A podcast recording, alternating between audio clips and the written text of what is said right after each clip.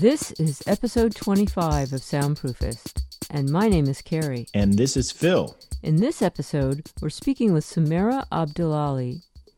For the past two decades, she's led the fight against noise pollution and other environmental concerns in Mumbai, India. She's also the founder of Awaaz Foundation. Some of you might have read her columns in Forbes magazine, or you've read about her in newspaper stories on urban noise in India. I've really been looking forward to speaking with Sumaira, and I can't wait to share her story with you. So let's get started.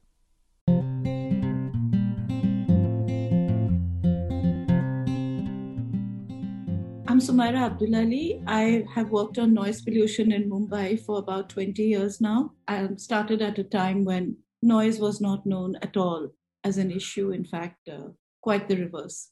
And I have a feeling that you probably became known as like the noise lady or the noise goddess or some such association because if people weren't thinking about noise before, you got them thinking about well, noise. Well, certainly not goddess. That woman out there who's the killjoy. because noise in Mumbai and in India is considered to be an integral part of life and it makes us who we are.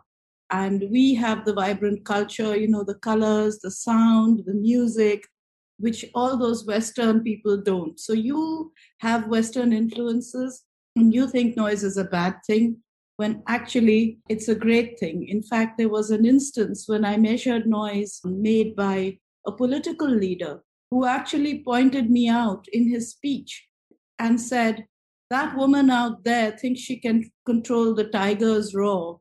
Well, we are there to teach her that she can't. So not at all a goddess for sure. Ah, uh, I can I can imagine. Yeah, it'd be more like the demon of noise, noise abatement. Mine is settled on the minister of noise. Minister of noise. There we go. So, was there sort of a pivotal moment or an event that made you want to pursue noise? That made you notice and want to pursue noise in your community? Well, I think there were always calls for help which made me want to do it. It started with my uncle who was in his 80s and couldn't sleep because of a marriage hall next door. And I don't know if you are familiar with Indian weddings, but they are quite a sight because they have firecrackers, they have loudspeakers, they have processions, and it's all out on the road and it's often at night and it's very, very loud. It's like having a rock concert pass by your house in the middle of the night, whether you like it or not. And so he was troubled by that, and that was the first call for help. Then we filed together a public interest litigation in the Bombay High Court, which allows any person to take up an issue in the public interest. And I did that. And then I was flooded with calls for help because, as a result of the orders that we managed to get, which was that you can't use loudspeakers beyond 10 p.m. and in silent zones, which are areas next to hospitals, schools, courts, and educational institutions, and religious places. So, in these places, you couldn't use loudspeakers at all. And people started calling and saying, Well, you know, I live next to a silent zone and uh, there's still noise going on. And I got hundreds of calls, maybe thousands, and probably by now much more. It would be tens of thousands because even today, 20 years later, I get at least one call a day, even though all the systems have been set up now over those 20 years. But still, people, somewhere or the other, do need help. So that was my motivation. And when I heard their stories and I heard people crying on the phone, and I heard someone threatening suicide and somebody else uh, having an actual psychotic fit because it's so loud. We're talking of decibel levels up to 130 decibels, which is like standing next to a jet engine in your own house in the middle of the night. Wow, that's pretty bad. I mean, if there were no regulations until you began this pursuit 20 years ago, I cannot imagine having loudspeakers going on in the middle of the night at that noise level, how people could sleep at all. It, it's mind blowing. So when you say people are still calling you now, what are the issues they're calling you about now, now that you have regulations and things in place? What are some of the typical calls? Typically, it's about implementation because one thing to have a regulation, It's quite another to implement it. And the calls that I had then were after we had the regulations because we had just got a high court order ordering the police to implement those rules. And while they did start implementing them, it's not until I redirected the calls to the police and they set up this implementation systems that any relief at all happened. And the problem is compounded by the fact that these, the noisiest of them all, the festival season, is directly controlled by politicians and their political and commercial interests. And to explain that, the festival season consists of a series of events, just street events, street processions mostly, and also loudspeakers set up at certain locations on the streets. Mumbai is the one of the most densely crowded cities in the world. We have a population of millions of people, 18 million people in the city. In fact, I believe in 21, it's 21 million people. So that's a lot of people, and it's a very small area. In that situation, a politician can just set up a thing next to your house without any permission of any kind, put his face up on a banner, and start using loudspeakers. And since in this country, police transfers are controlled by politicians, the police will not take any action. And people are typically very afraid to complain because many of our politicians, as is proved by the fact that they're so willing to break the law on noise, also have criminal records of various kinds, and they still get elected into political positions. Under those circumstances, implementation is not just about having a rule enacted, it's very, very different from that. We live in a completely different situation here. And this is why it's taken 20 years to control. But I mentioned the political rally. It was conducted by a right wing leader of a political party which had risen to power by burning buses on the street, by burning libraries which kept books that they didn't endorse for various reasons, and other such things. So it was a very dangerous thing to do to sit there and take noise readings. And that's why he called himself the tiger and mentioned the tiger's roar. It was not safe by any stretch of imagination. And people were pretty amazed that anyone would do such a thing, you know. So the situation is different. Having said that, because so many people complained, initially, most of them complained anonymously. They complained to me. And this is why they complained to me and not to the police in the first place. And by going to court, we made the police set up an anonymous complaint system where people didn't have to identify themselves. From there, we have come to a situation today where the same political party which burned buses and said that woman out there, that demon out there, now prides itself in having the same function which they've had so many years indoors for the first time and in not making noise. And in fact, they put together the procession leaders and the leader of the the president of those processions that particular festival contacted me and said that it's taken them a long time but they've understood that this is not a religious or a you know something where i'm trying to put down some religion it's not a religious issue it is about their health and they have set put together a team of 200 of their own people to make sure that no one will break the noise rules And that's been happening since 2016. So it's not only about noise, it's about law and order. Yeah, definitely is about law and order. I agree. Well, I'm curious about when you got that initial court order at it was at the High Court in Bombay. That seemed like a brave act in itself. The procedure itself to get that court order, do you have experience in law? Like, how was the process to actually do that? Was that in itself a difficult thing? It seems like it would at least given the climate that you're describing, that would at least require bravery. But I'm also curious about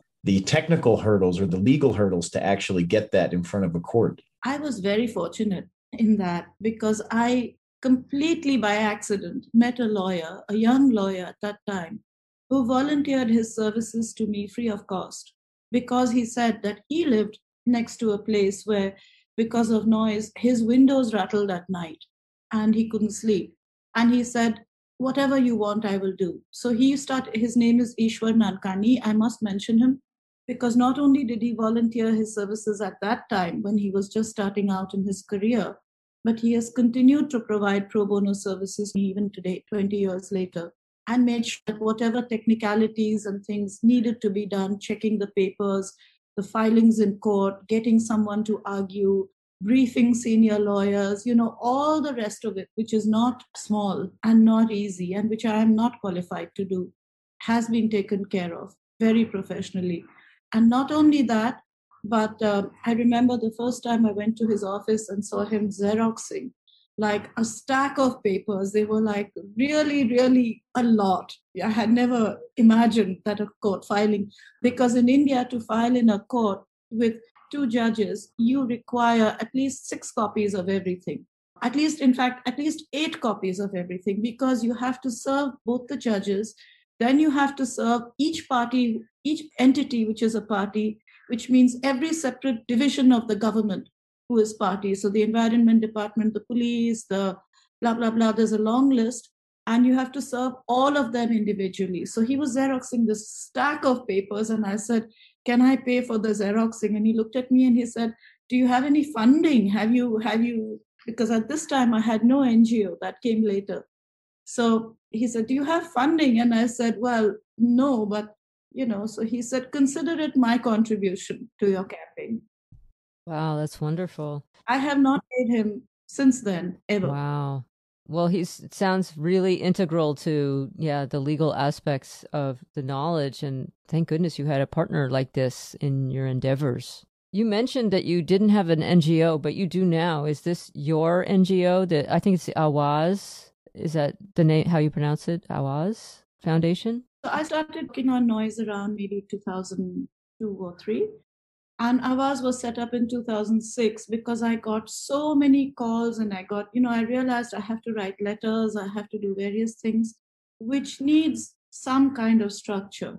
So even if it's just me and a few like-minded people, you know, and it doesn't have a whole lot of infrastructure in the sense of administrative infrastructure because Ishwar took care of all the, you know, the administrative infrastructure I would need on my legal thing it still made sense to have NGO. So Awaaz in Hindi and Urdu and other Indian languages means noise, but it also means voice against injustice of various kinds. So it allows me to work on noise directly and it also you know gives a clear message as to what it's not just noise it's not just the issue of noise but how it's going to be tackled and that it can also expand to various other issues that i work on like illegal sand mining and other environmental issues. That's another whole environmental issue. You're absolutely right. That's great. One thing I wondered, well, I wonder a lot of things, but one thing I wondered was after you began getting some policies established around noise, some noise regulations, do you think that this change possibly changed in the sonic landscape of the environment of Mumbai so that people began to notice things more? Maybe actually, first of all, were any of these policies enforced, or did they just simply get passed as a law and everybody carried on as they did before? No, they were enforced, and they were enforced for some reasons. The first, of course, is that the police was so flooded with calls that they had to set up enforcement mechanisms. I mean, if I received tens of thousands of calls, then so did they, because I redirected all of them to them. And they tell me today that noise pollution calls are the highest number of calls that they receive overall of all the issues that the police deal with.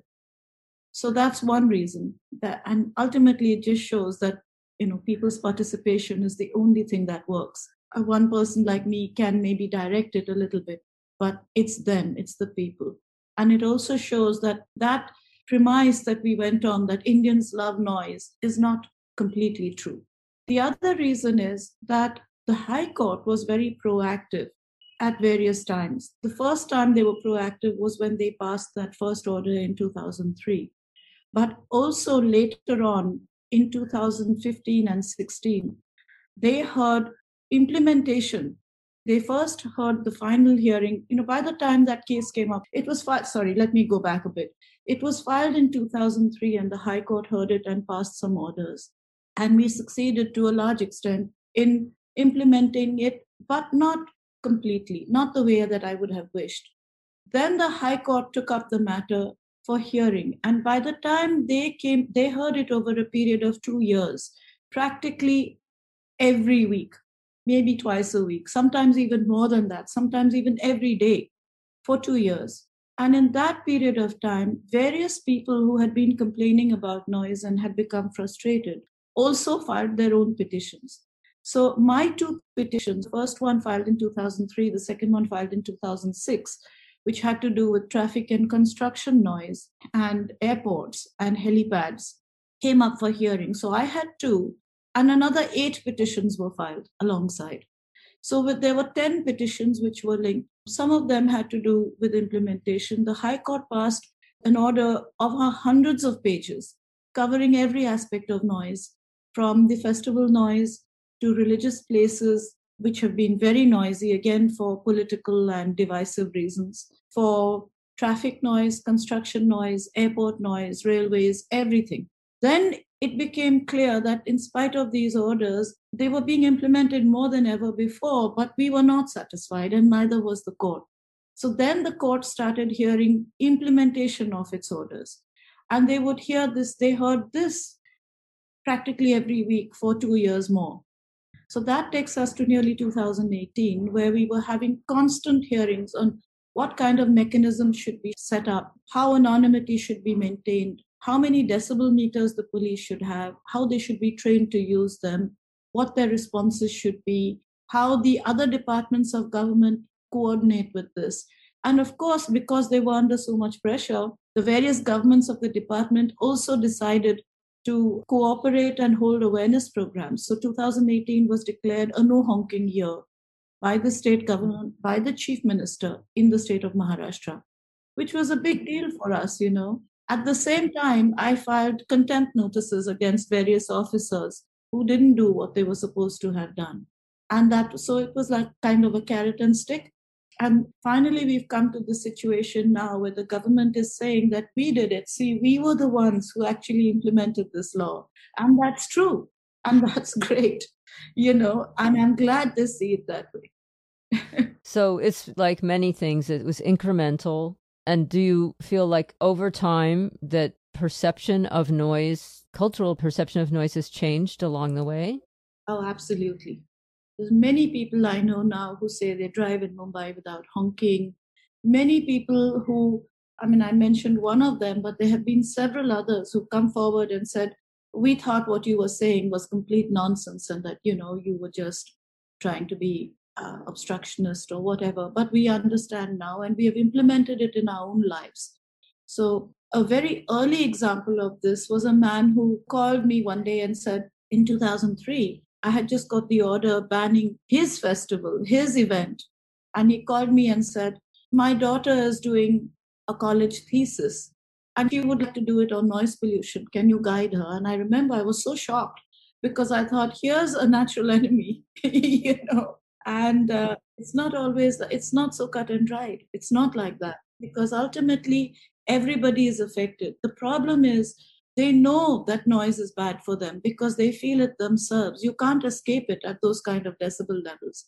But they're also making a lot of money or getting a lot of political mileage. And so it's in their interest it's in their greater interest to let the activity continue. And particularly since the people who are participating you know the body of people who are actually making the noise are, are convinced that it's not harmful to them because it's just for a little while just 10 days a year just you know just this just that but 10 days a year at a hun- with your infant in your arms and your child pressing his ears against a loudspeaker at that kind of volume literally cannot be anything but harmful I'm curious how you mentioned all of these calls that you got. So when you filed, you know, these initial court hearings, was this and obviously the courts were flooded with them eventually. Did the media get onto this? How did this news spread to where you ended up getting all of this attention and contacted? Well, of course it was the media because I didn't know anybody, just like I didn't know any lawyers. I didn't know any journalists or anybody at all, really. So it was all, I think, when you do something sincerely, I think people know that it's sincere as opposed to doing something to make yourself famous or rich or something like that. And I think every person has that wish somewhere, however deeply it may be buried in some, that they want to do something for the society. And I will not exclude the politicians who opposed me or the noisemakers from that. because they, when I met them finally years later, they said that, you know, we have done so much good with the money we have earned through these festivals, and you don't seem to appreciate that. And it's taken us a while to appreciate that it's it's in the greater good not to do it, not to make this noise, but still do. So so everybody wants to do good. It's a matter of perception, what they think is good. So people join you for various reasons and they want to contribute. And this is another reason why Awaaz Foundation and I have been able to continue working all these years without funding and without any infrastructure, administrative infrastructure, because people join you and they contribute as they see best, as they feel best. And that serves another very important purpose, which is not to let you become a megalomaniac of any kind and think that you are the one doing everything, controlling everything, kind of, you know, on top of things, and everybody else is bad and I'm good. It's not like that. People who are volunteering their time and effort, say like Ishwar, will not do it and he'll stop in a moment if, if I take those kind of attitudes. So it works all around. It saves money. People contribute in a much more productive and better manner than just if they were writing checks to me. They're giving me their professional expertise free of cost, which would have cost huge amounts of money by now, which I would have spent most of that money just administering that, you know. So it works. Maybe it's a new model that NGOs can follow. It certainly worked for me. And I don't think anyone is for you or against you. It's a matter of at that moment what they see to be in the best interest. Well, you're an influencer, and I think maybe what you had to do was find a compromise. Like, well, you can have the festival, everybody enjoys the festival, it's an important part of the holiday, but maybe not have it, as you mentioned, you know, after a certain hour at night, not have the loudspeakers. And I don't think that's an unreasonable request. It's not like you're telling everyone you can't have a festival at all, but just getting people to change in that way, I think you had to win the hearts and minds of people who were very invested in having the festival and having it a traditional way. Yeah, I think behavioral change takes a while. And I think patience is a key word there because you can't do it overnight. And if you try, you break it. You know, you can't carry people with you. If so it's a constant negotiation. And I think, you know, for inspiration, people like Mahatma Gandhi were masters at this. You know, they never demanded things, the whole thing right up now. It has to be done now. It can't be done now. It, it's incremental, it's step by step. You have to take it along with all the reversals along the way. Just keep making progress. A little forward, it goes a little backwards. That's just the way it is. Well, and speaking of that, we mentioned how people might see that as a threat to the tradition, or that you said that there was the sense that Indians are really loud. But you're talking about modern technology, cars honking, loudspeakers. These things can only be traditional to a certain point in time. So at some point, these traditions started using this new technology. So I'm just curious if you have any sense of how the soundscape has evolved in a place like Mumbai over the last 100 years and maybe even in your lifetime, if you've noticed any major changes absolutely. Because when I was young, loudspeakers were still very expensive. And so only very wealthy people could use them. And as they became more available, they were the cheaper ones were of terrible quality. So if you're trying to play 120 decibels on very low quality speakers, you know what's going to happen. The sound is going to be awful. And it was. And when so when it's that noise at night, it's not only very loud, but it's really, really bad quality sound. A hundred years ago, I'm told there was no traffic in Mumbai, of course. You know, we had bullock carts and horse like everywhere else. And they didn't use loudspeakers, at least, but they there weren't any easily available. So it's evolved and it's become louder and louder and louder. And even firecrackers. When I was young, we had firecrackers, but they weren't this loud. They couldn't be this loud, I think and they weren't this beautiful either. They were just you know they were just things that we used. I mean some people used and there were very few comparatively. So it's become much louder over the years. And it's easy to say this is traditional. What is traditional is that there was some kind of sound made attached to all these things like a loud sound will drive away demons you know? So that's the traditional part of it. But how it is to be executed, of course, the louder the better, because no one has told you that there's a limit to how much louder is better. You know, a certain amount of bang, you may think, well, this will drive away a demon.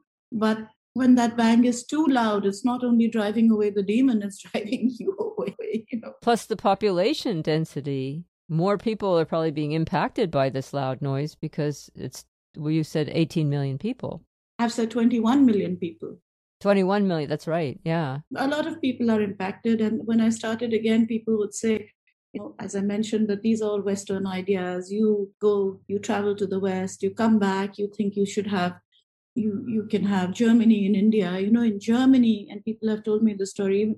In Germany, even flushing a toilet at night is illegal. But in India, you want to impose those kind of standards. It's just impractical. I said, well, you know, and there are parts of the world which actually meet air quality standards, for example, or drinking water quality standards. And we don't say that, well, Indians are fine if drinking water is poisoned. It's fine. We're immune to it. We don't say that. We maintain a certain level on the standard. And if we don't meet it, then it is the job of the government to keep trying to bring it down in a phased manner in such a way that you do meet it. We've done it for vehicular pollution from air pollution, you know, even in India by switching over to fuels. But why is it that for noise we just say, oh, let's let's raise the standard because the standard itself is it's made for Germany, you know, it's not for us. I've been to Germany. I know how quiet it is in Germany. I don't believe that overnight yeah. India can become Germany, you know. Neither can we, you know. Yeah. I've been to the US and, and no, take a while there too, I think. There was an article I saw about you and about noise, and it showed a vehicle like a tuk tuk covered with horns.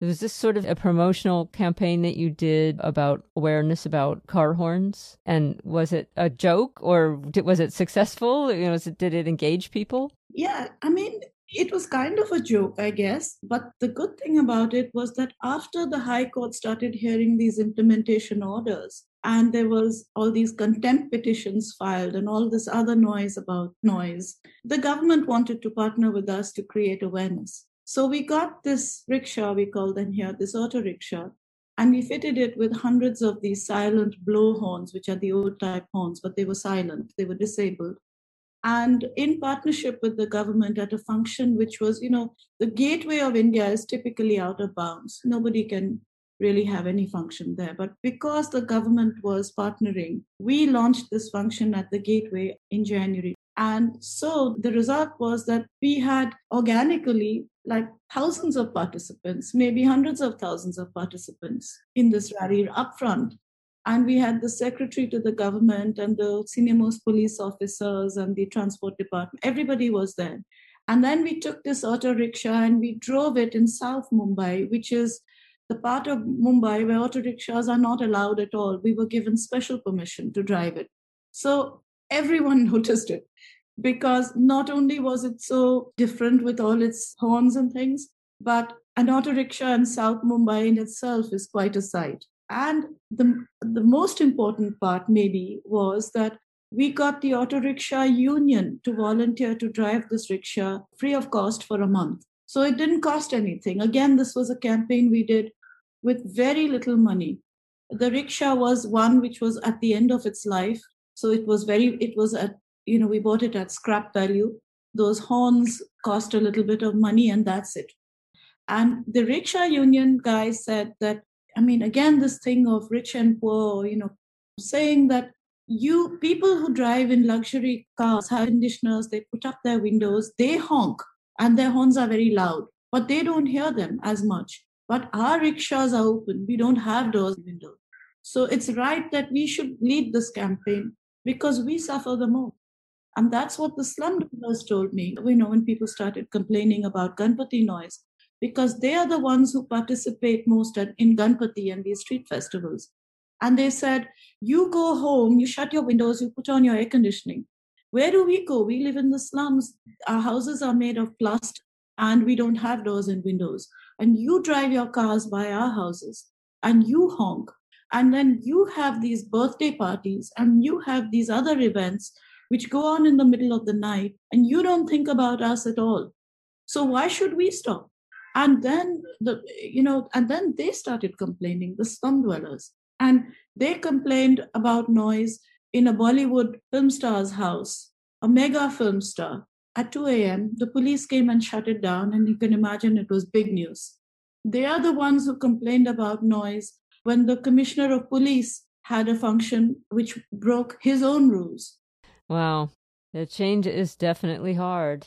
But it sounds like what you did is you influenced other people to, first of all, there's a socioeconomic basis to this where the often the people who are the most impacted are the people who have the least resources because of the way their homes are built, because they don't have the money to fight this, because they may not have a political voice, but nevertheless, they maybe even have tolerated it over the years because it was just a fact of life. And now they're speaking up and they're saying, no, actually, no. You know, our houses aren't built so that we can block this noise. And I think that's great. So, traffic noise is the next. I mean, I started working on traffic noise when police officer approached me. And I've mentioned throughout that there have been very good people who have wanted to contribute in whatever situation they've been in. So this police officer, Harish Baijal, was at that time the deputy commissioner of police in, in the traffic department. And he approached me saying, you know, this noise from traffic is unbearable. And I hear you have been speaking up about noise from festivals, but what about traffic noise? So we partnered with the police. That was the first time I think that we did something with the police, not against. And we did the first no honking day in 2008. And they challaned and fined 16,000 people in one day.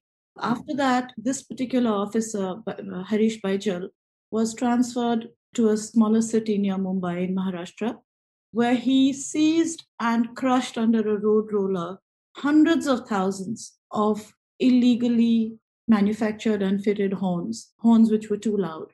And that was a precedent, which was later followed by other people in other parts of Maharashtra. I don't know that it's been done outside Maharashtra. So we have partnered with them, and we are, in fact, right now in the process of partnering with them again in an awareness campaign, which will be launched on Sunday.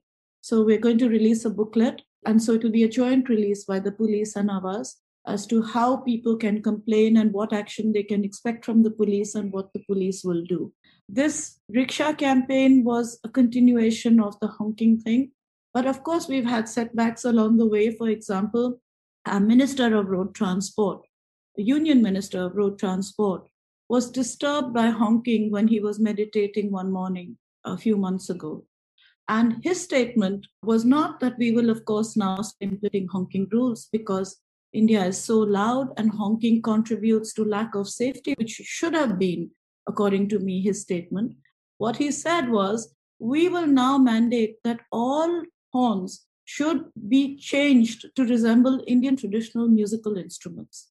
And I read this statement and I thought, I don't know. I mean, you don't know how to react. You don't know whether to laugh or to cry because that means that every horn today, which is single, we have quantified that Mumbai honks 18 million times an hour as part of that rickshaw campaign. 18 million times an hour. Each of those honks are one honk. Imagine if they're Indian musical instruments and they're multiple, what's going to happen then? And we have no decibel level cap on the horns. Car manufacturers typically advertise that they sell louder and stronger horns for India. Audi advertised this, the CEO of Audi India made a statement that the horns that they sell in India would be gone within a week in Europe.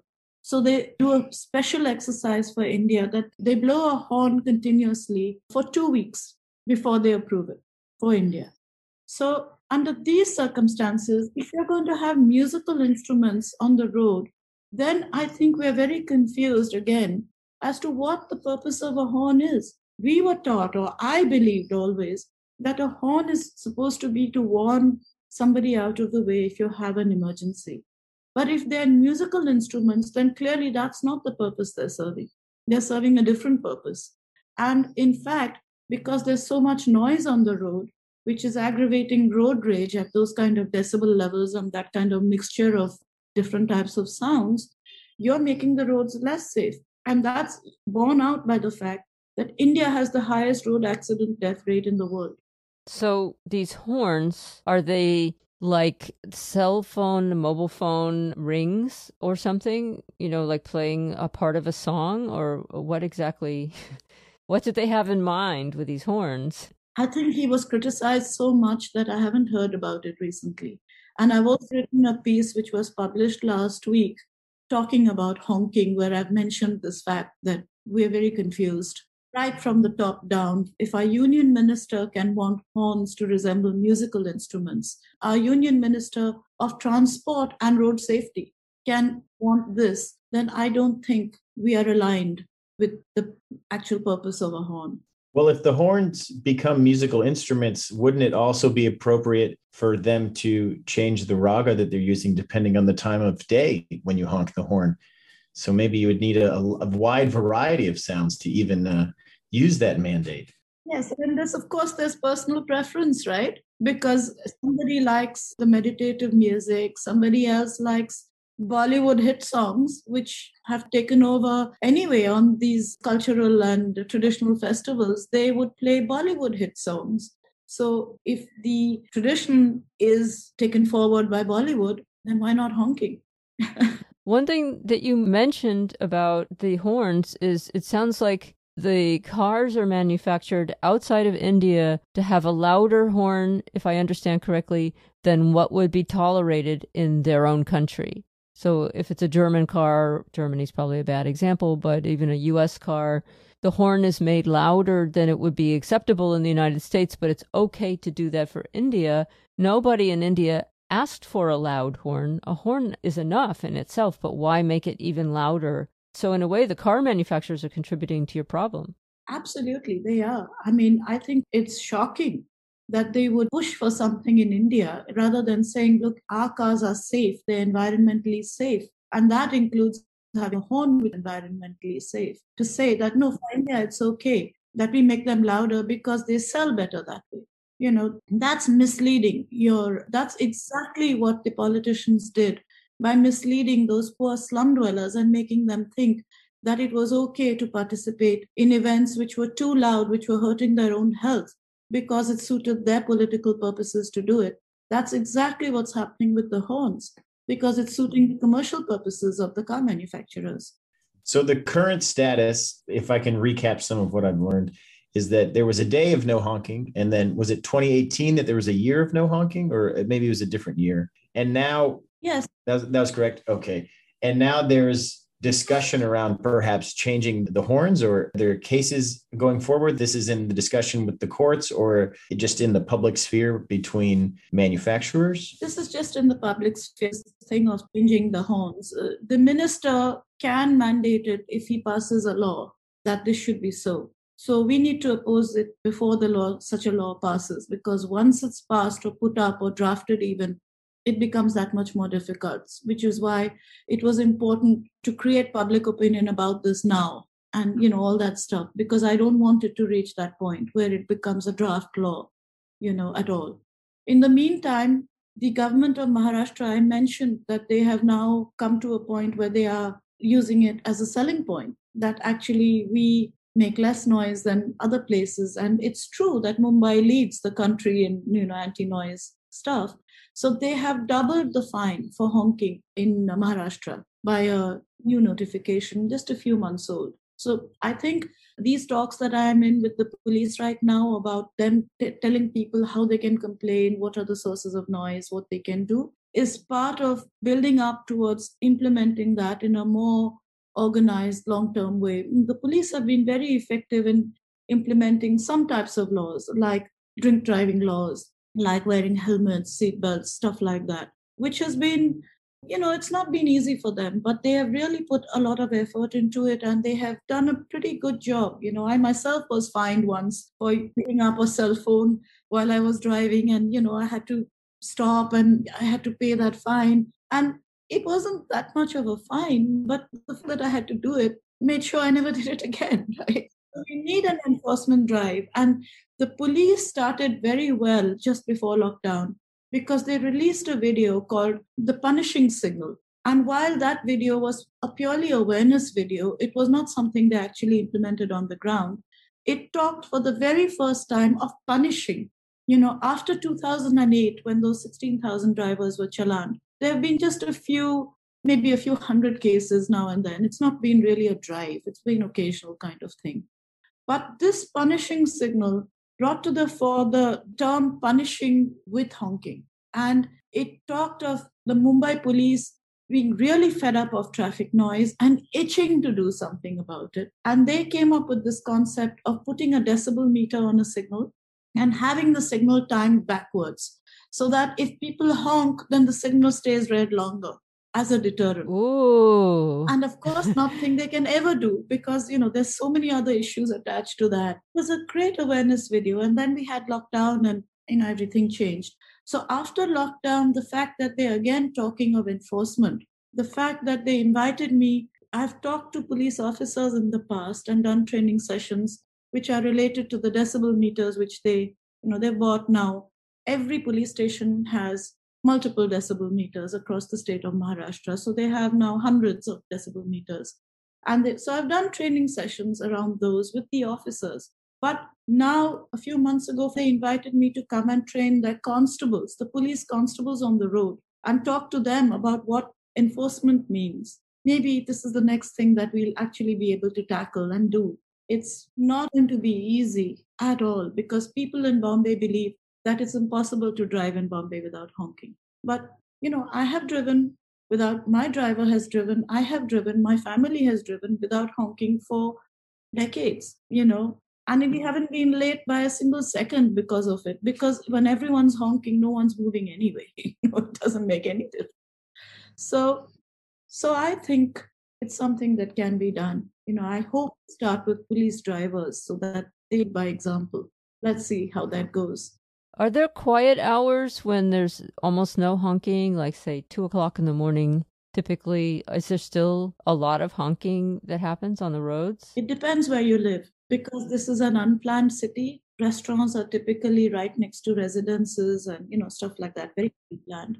So it depends where you live. If you live in a you know better area it's not even a better area. If you live in an area where there's no restaurants and the anomaly is that often the best restaurants are in the most expensive areas so they are very loud i, I know a woman who came from who, who called me and complained about the noise and she was the CEO of a major bank in Mumbai, and she had just moved to Mumbai from New York.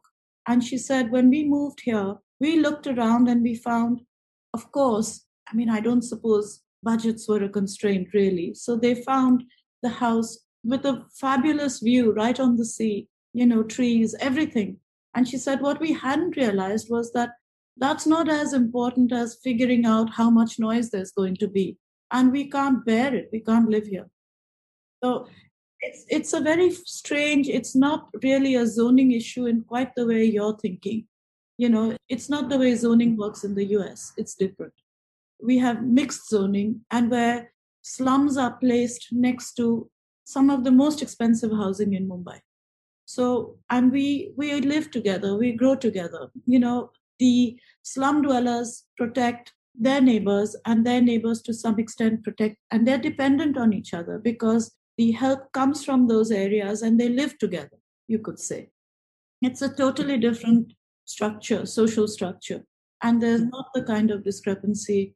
We are not completely cut off that's what made slum dwellers able to complain about bollywood stars because they live next door to each other yeah very different where we do have neighborhoods here that are very very separated and in terms of architecturally also less vulnerable to noise because of the difference in the wall construction and the insulation and that sort of thing.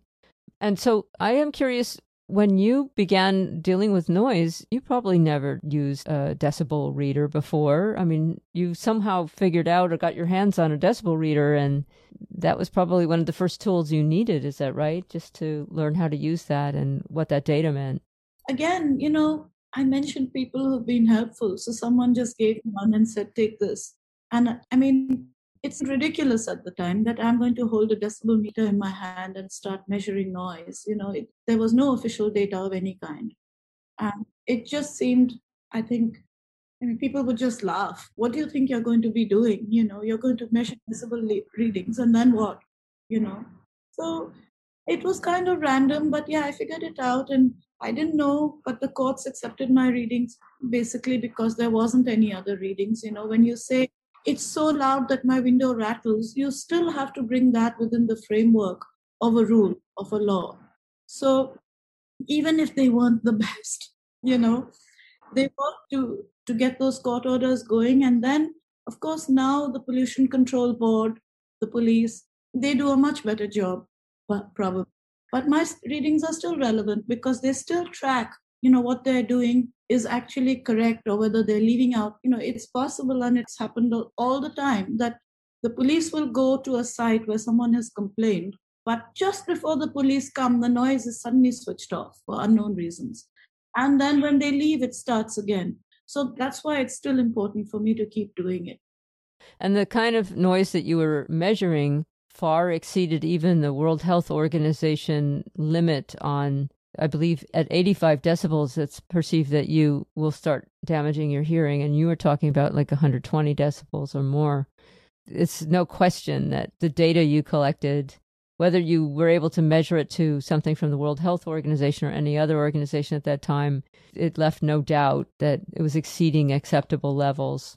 Really, is there some way that people can contribute to your organization in any way in terms of volunteer work or in India? Can they get involved in any way? Do you feel like already you have that kind of engagement? And what do you foresee? What are your next steps going forward? Well, I'll tell you, it's very difficult to contribute to this kind of activity in India for anyone out of India. And I'll explain why. We have laws here which do not allow me to receive any kind of foreign funds or grants or donations. And uh, so that's completely out. If people were to support in ways which were perceived to be biased, you know, I've already been, I, I mentioned in the beginning, people said these are Western ideas, but these are highly sensitive political, traditional things which in our country are getting more and more polarized. And I have worked very hard to keep it neutral. That noise is a health issue. It has nothing to do with religion or with any kind of political polarization. So if it was seen that no, actually, there's an input from the West which is anti some kind of political ideology, that would actually harm the campaign. So it's difficult to know what kind of help and support I can ask for, really. Having said that, I have been writing more so that what I am doing, you know, like I'm speaking with you now, I have been writing more, I have been speaking more. It would be very helpful if these things could be spread more. It would be very helpful if I could be invited to speak there myself because that would help and maybe i mean there is certainly no bar in you know being paid for my own work in any way so that could be paid for but donations no so it would just be you know my own whatever i can contribute.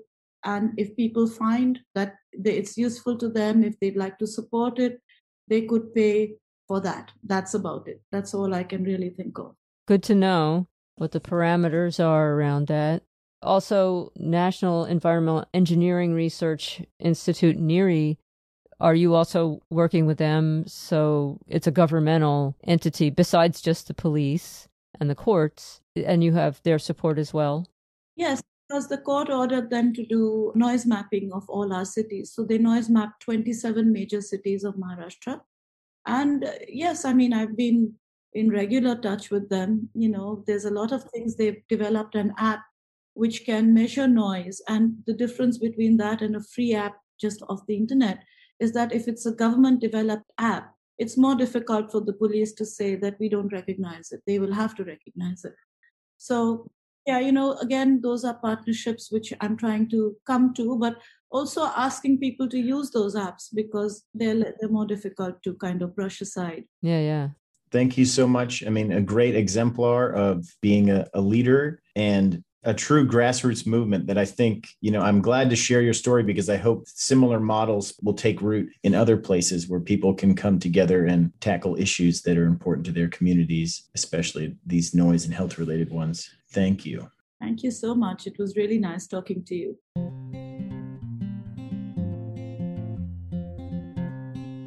I'd like to thank Sumaira Abdulali for speaking with us today and for her bravery in fighting for the health and well being for the people of Mumbai and beyond. We'll post some links to her website, her writing, and her achievements on the Soundproofist blog. Thanks for listening, and see you next time.